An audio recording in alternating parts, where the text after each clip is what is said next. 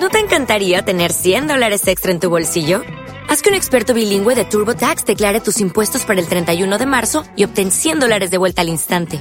Porque no importa cuáles hayan sido tus logros del año pasado, TurboTax hace que cuenten. Obtén 100 dólares de vuelta y tus impuestos con 100% de precisión. Solo con Intuit TurboTax. Debes declarar para el 31 de marzo. Crédito solo aplicable al costo de la presentación federal con TurboTax Full Service. Oferta sujeta a cambios o cancelación en cualquier momento.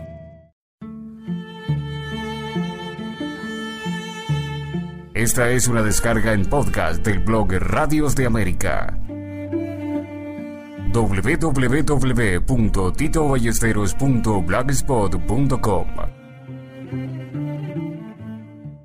Nacido en Cuba y vivido en varios países de América Latina, autor de series radiofónicas como Un tal Jesús, Granja Latina, Un paisano me contó, 500 engaños, Noticias de última ira y Otro Dios es posible.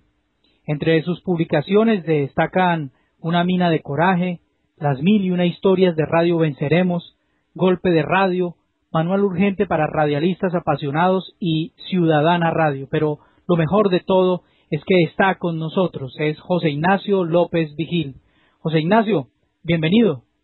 Muchas gracias, Tito, y bueno, pues vamos a hablar de radio, a conversar sobre radio, ¿cómo no? José Ignacio, ¿cuál podría ser la línea que divide eh, a los géneros y los formatos? Es la misma diferencia que hay entre un carnívoro y un gato. Carnívoro agrupa a los gatos, a los tigres y a los y a los leones, mientras que las formas concretas de cada carnívoro, esas formas concretas serían los formatos. Para hablar de radio y no de animalitos, eh, el género dramático es una palabra muy genérica, muy general, por eso se llama género. Entonces, dentro del género dramático, tú vas a tener muchas formas concretas de producción, muchos formatos. Entonces la radionovela, entonces el sociodrama, entonces el cuento, en el campo de la narrativa, en fin, todo lo que hace a la ficción entra dentro de ese género dramático.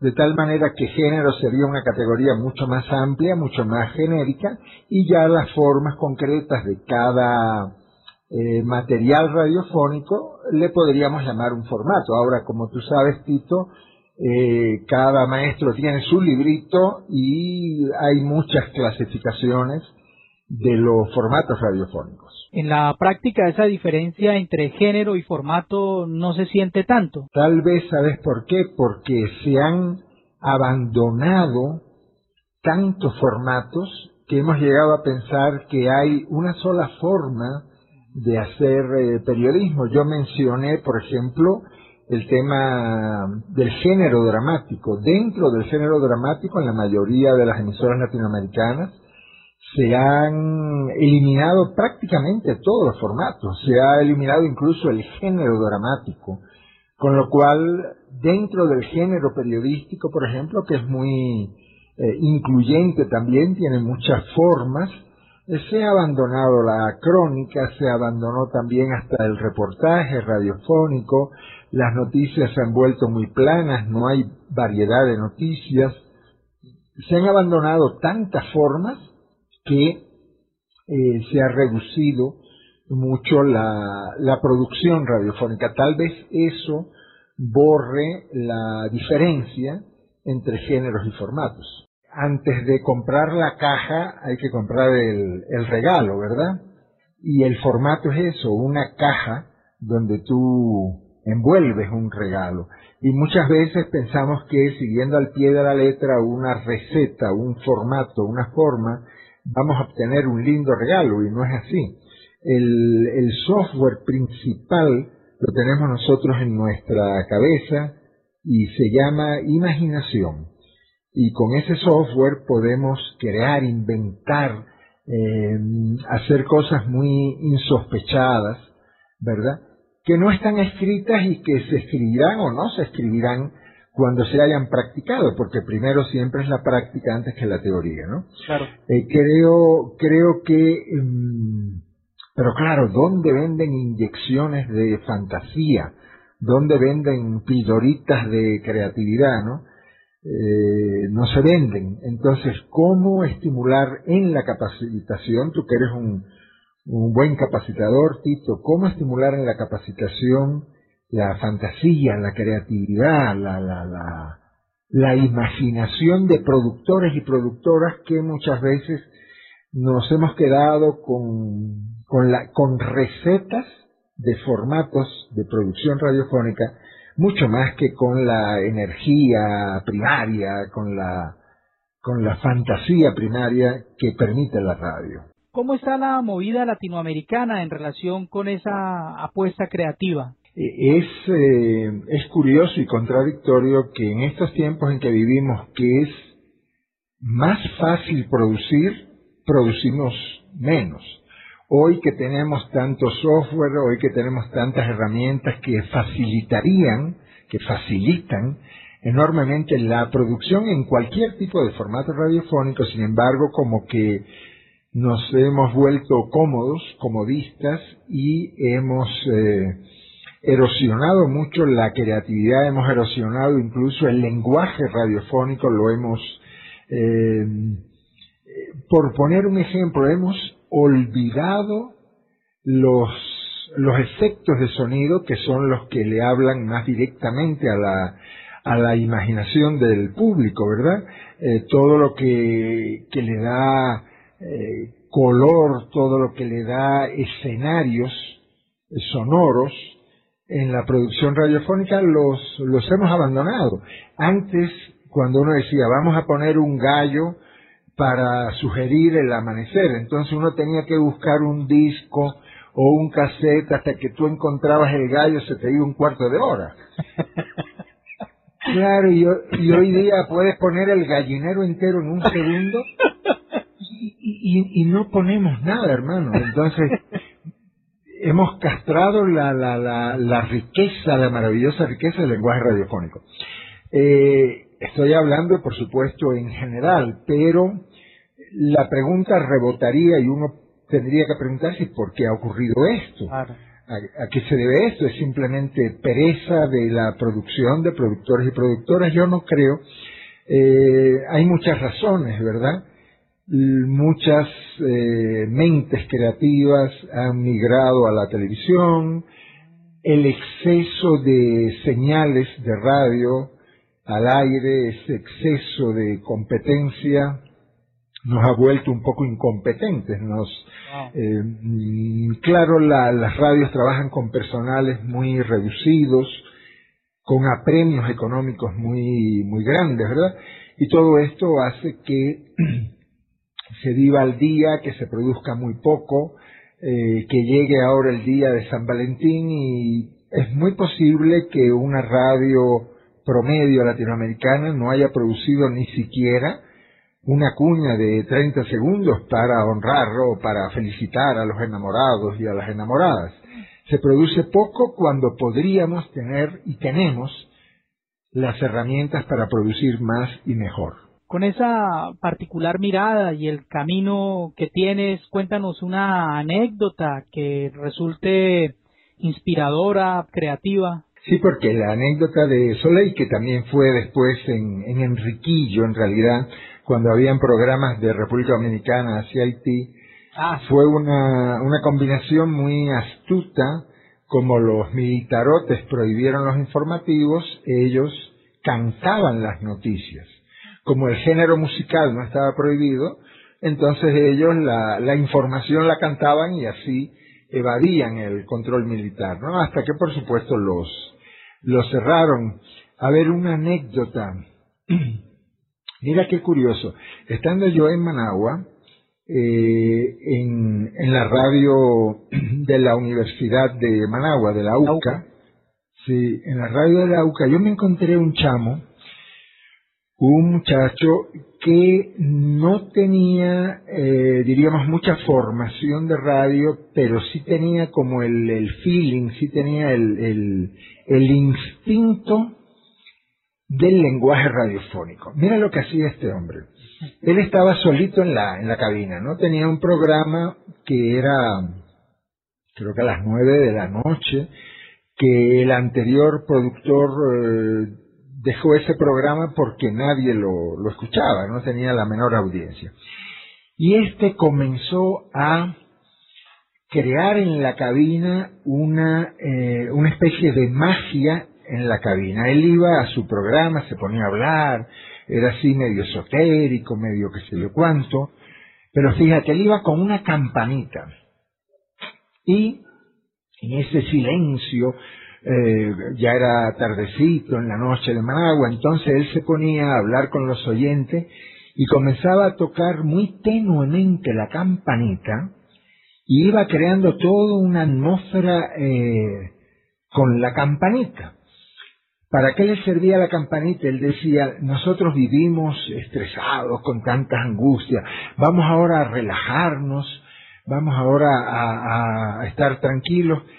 Aquel sonido de la campanita eh, eh, generaba una cosa como lo de los budistas, me imagino, con sus campanitas pero él lo hacía a través de la cabina de radio. Entonces mucha gente que escuchaba la campanita y escuchaba a este man tocándola en la cabina de, de la radio universidad, se acercaba y vino uno una vez a pedirle que le masajeara los pies.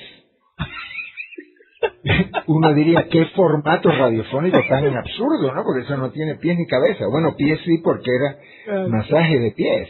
Pero entonces, este hombre, en vez de rechazar la, la, la solicitud, dice, entre, compañero, venga para acá, siéntese aquí, usted va a sentir la energía y la paz y la tranquilidad, y comenzó a masajearle en la cabina los pies. Lo curioso del caso es que entre la campanita, la cola que se fue formando de aspirantes a que le masajearan los pies también para encontrar la, la, la tranquilidad del alma y su forma de hablar que era muy envolvente, que era muy seductora, él creaba realmente un ambiente que cuando se terminaba la hora de su programa, uno quería que siguiera. Yo me convertí en, en oyente de ese programa no tanto porque estuviera estresado, sino para descubrir cómo, con ruidos y efectos sonoros muy sencillitos, con una imaginación audaz, con una palabra y un poquito de música, se puede crear realmente un lenguaje eh, simpático. Tal vez sea un caso extremo, pero te lo menciono porque si tú me dijeras qué formato es el de los masajes de los pies con la campanita, no existe, no está escrito y sin embargo esos son tal vez los mejores formatos, los que no se han inventado, los que se rompen audazmente, los que se inventan a punta de imaginación. Y José Ignacio, ¿por cuenta de qué radio se estará apostando a la creatividad radial? Las radios comunitarias, alternativas, subversivas, evangelizadoras, educativas, en fin, pues mira, inicialmente fueron las en, en América Latina, me refiero, no, no en Europa, pero en América Latina la radio comercial en sus inicios invirtió mucho en, en los géneros dramáticos, en el género dramático, en radionovelas, en series, en radioteatros, hasta las cuñas se hacían con mucha más imaginación en radio. Después se abandonó con el modelo comercialista, con la visión mercantilista de la radio, convirtieron a la radio, bastardearon a la radio como una cajita de música y noticias, noticias y música, música y noticias, y a eso quedó reducida y castrada la, la radiodifusión en una buena cantidad de emisoras comerciales. Las radios comunitarias que arrancan en América Latina con fuerza en los años 60, comienzan a experimentar formatos muy vivos porque la vocación de la radio comunitaria es una vocación participativa. Y como el pueblo, la gente de a pie, vive una vida dramática, vive un realismo mágico, entonces eso se filtraba en la producción radiofónica a través de sociodramas, a través de concursos de poesías, a través de teléfonos abiertos donde la gente podía decir de todo hasta, hasta disparates, ¿verdad? Y eso era lindo porque había una, eh, una ebullición de la, de la palabra popular en las radios comunitarias. Sin embargo, las radios comunitarias, hablo en general con excelentes excepciones, Una de las excepciones tú la has mencionado, la Radio Progreso, que después me gustaría decir una palabrita sobre ello, porque han hecho una travesura comunicacional muy linda. En las radios comunitarias, muchas de ellas como que se cansaron, se metieron en ese útero, en ese útero de aire acondicionado, en que se han convertido las cabinas de radio, hasta con cordón umbilical, porque el cordón del teléfono sirve para no salir de ese útero y imaginar que la participación solo se puede hacer telefónicamente. Eh, salieron pocos, se enconcharon mucho, perdieron sabia, directa, palabra popular eh, directa. ¿no?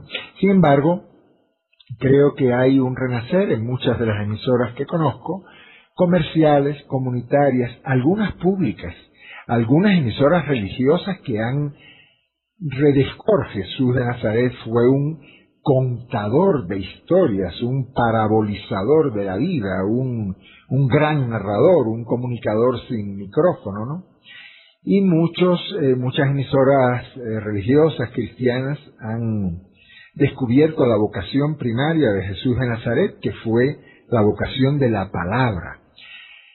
En fin, hay muchas, eh, muchas experiencias lindas por ahí que están, que están cocinándose y, y que nos devuelven la, la esperanza en los géneros y los formatos radiofónicos. Mencioné a Radio Progreso. Fíjate, en una situación tan terrible como ha vivido Honduras y sigue viviendo con ese maldito golpe militar, los colegas de Radio Progreso allá en el norte de Honduras eh, que recibieron amenazas, que les cerraron la radio, que vinieron los militares, que les amenazaron, que les presionaron, en medio de esa turbulencia política y militar, en esa turbulencia peligrosa, no se les ocurrió una cosa más audaz que hacer los notinadas.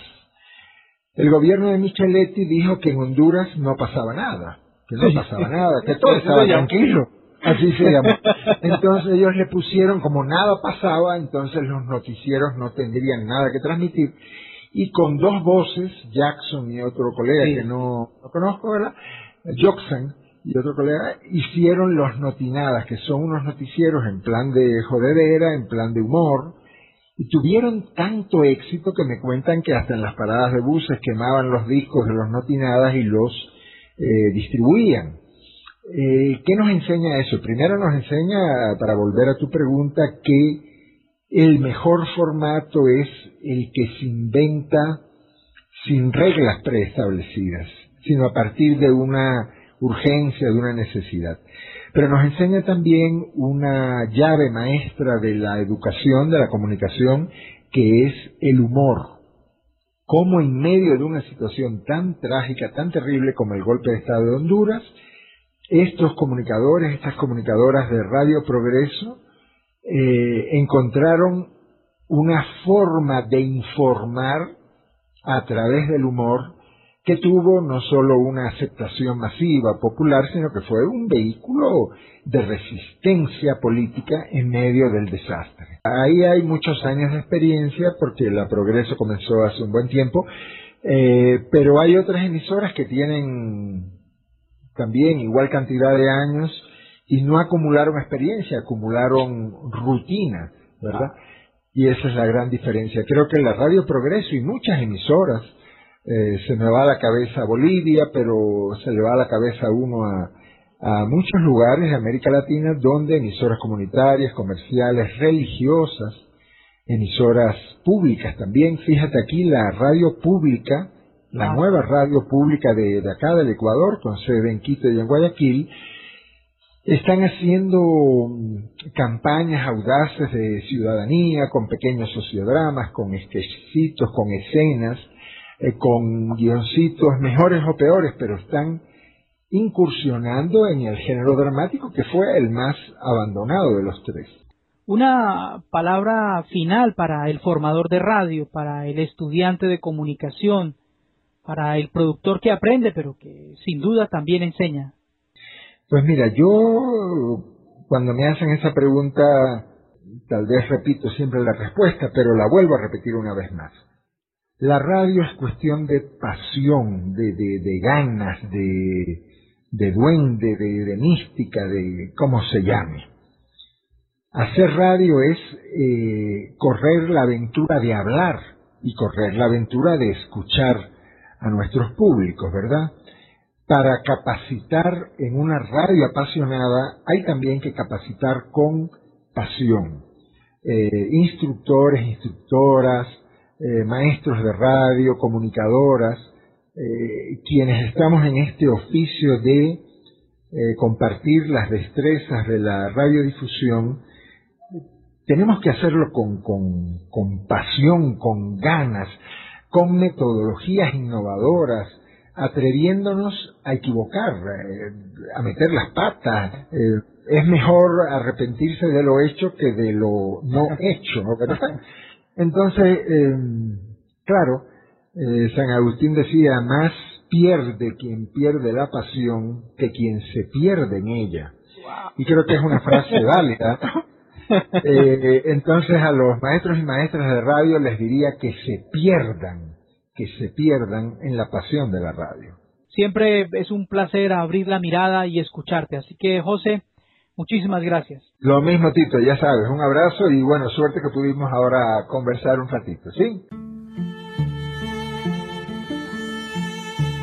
Esta es una descarga en podcast del blog Radios de América www.titoballesteros.blogspot.com